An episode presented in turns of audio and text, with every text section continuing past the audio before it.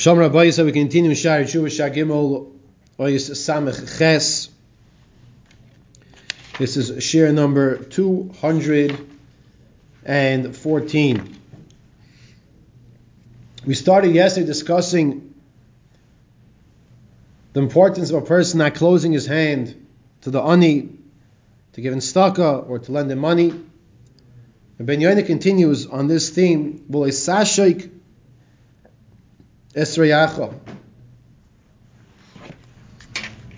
Don't cheat your fellow friend. David Melech tells us, Loive Roshev lo. The wicked is the one who borrows, does not pay back. Person who usually borrows a larger sum of money, borrow hundred dollars, we'll call that a larger sum already. You know you're going to pay back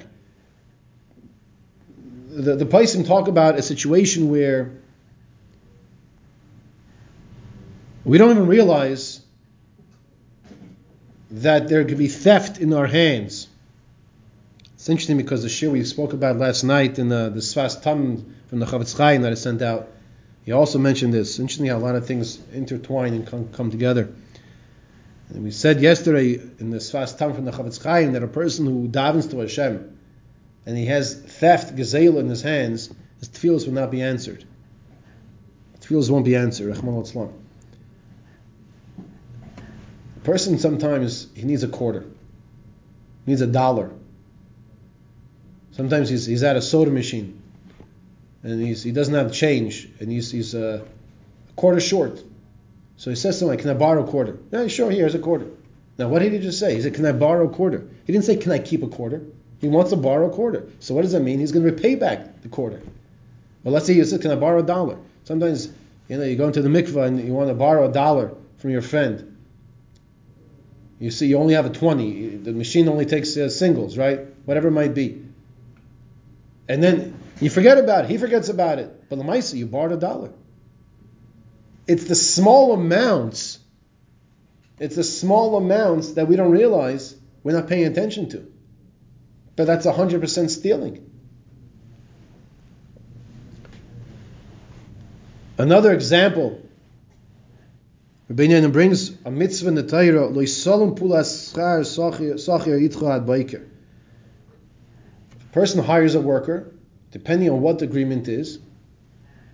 If you agree to pay at the end of the job, when you finish the job, you have to pay him. And if he leaves and you don't pay him, so a person is violating a law, a negative commandment of not paying his worker. Now, if you agree beforehand, at the end of the week, end of the month, because it's coming back and forth, that's a different story. But if it's agreed upon that going to pay him at the end of the day and you don't pay him, it's a law. It's transgressing negative commandment. Furthermore,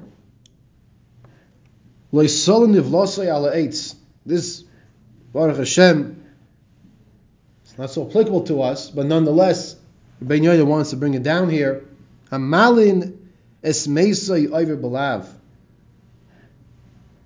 Person who was chayiv skilo, person was chayiv to be stoned, and after he's stoned, his corpse is hung up, cannot be hanging overnight. The one who hangs it overnight transgresses loisalin nivlos ala eitz. Don't keep the nevela, the body overnight. Unless, Rabbeinu brings down, zulasi im helinu l'chvoida, unless it was done for his kavod, for his honor. Different examples of how it could be for his kavod. Let's say they're getting him the shrouds. Let's say it's going to be more of a bigger levaya. People are waiting for people. That's a different exception.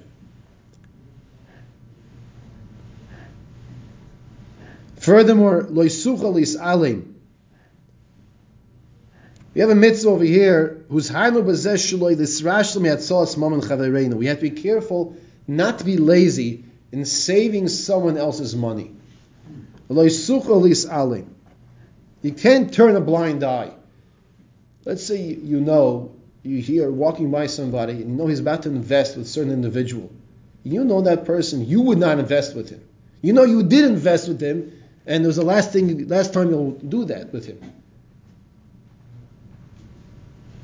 And you speak to a Rav and you tell us to Rav, I know that Reuven's about to make an investment. So you have to go stop him. You have to tell, call Reuven and speak to Reuven and say, listen, I'm obligated to tell you this following information. You don't say, ah, it's not my business. You don't say, that's his fault.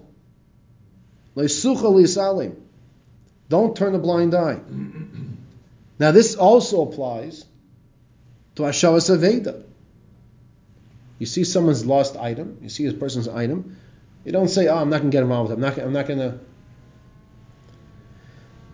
Bein metaltalin, bein the karkois, whether it comes to a movable item, whether it's regards to property or land.